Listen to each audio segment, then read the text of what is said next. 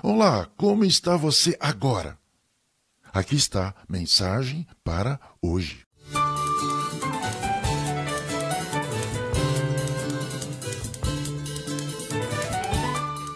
Sua oração diária se resume ao que vai comer, beber, vestir, morar? Você precisa perceber que há roupas novas para a sua oração. Quando os discípulos de Jesus lhe pediram para ensiná-los a orar, conheceram a oração do Pai Nosso. Ela traz novas perspectivas para o seu modo de orar. Essa oração estabelece protocolos espirituais para que a sua oração tenha resposta divina.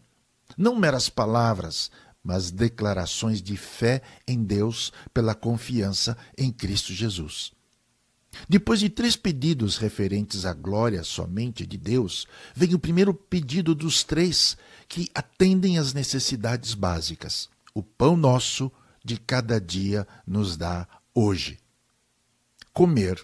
Há algo mais básico para a sua vida do que o pão? Ele é símbolo do que alimenta cada esfera da existência e natureza humana, e tanto quanto a roupa, um local para morar. Não se pede fartura de pão, mas o pão de cada dia. Isso é tão importante quanto dizer que vivemos na completa dependência de Deus para o amanhã.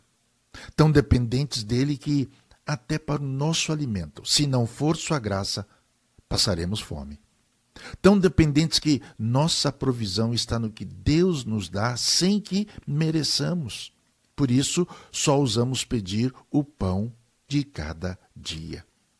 Outra questão é que não se trata de qualquer tipo de pão. É o pão que nos é de direito. O pão que é nosso.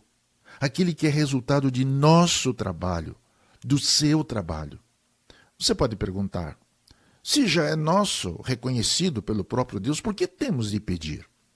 Porque, sendo nosso Senhor, é Ele quem recompensa nosso trabalho.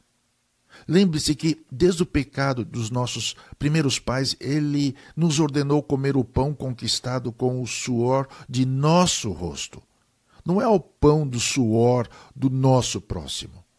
Não é o pão da desonestidade, do roubo, mas o pão que, por vir da graça do nosso Deus, é abençoado. Você quer crer e orar assim? Aprenda a orar com Cristo Jesus.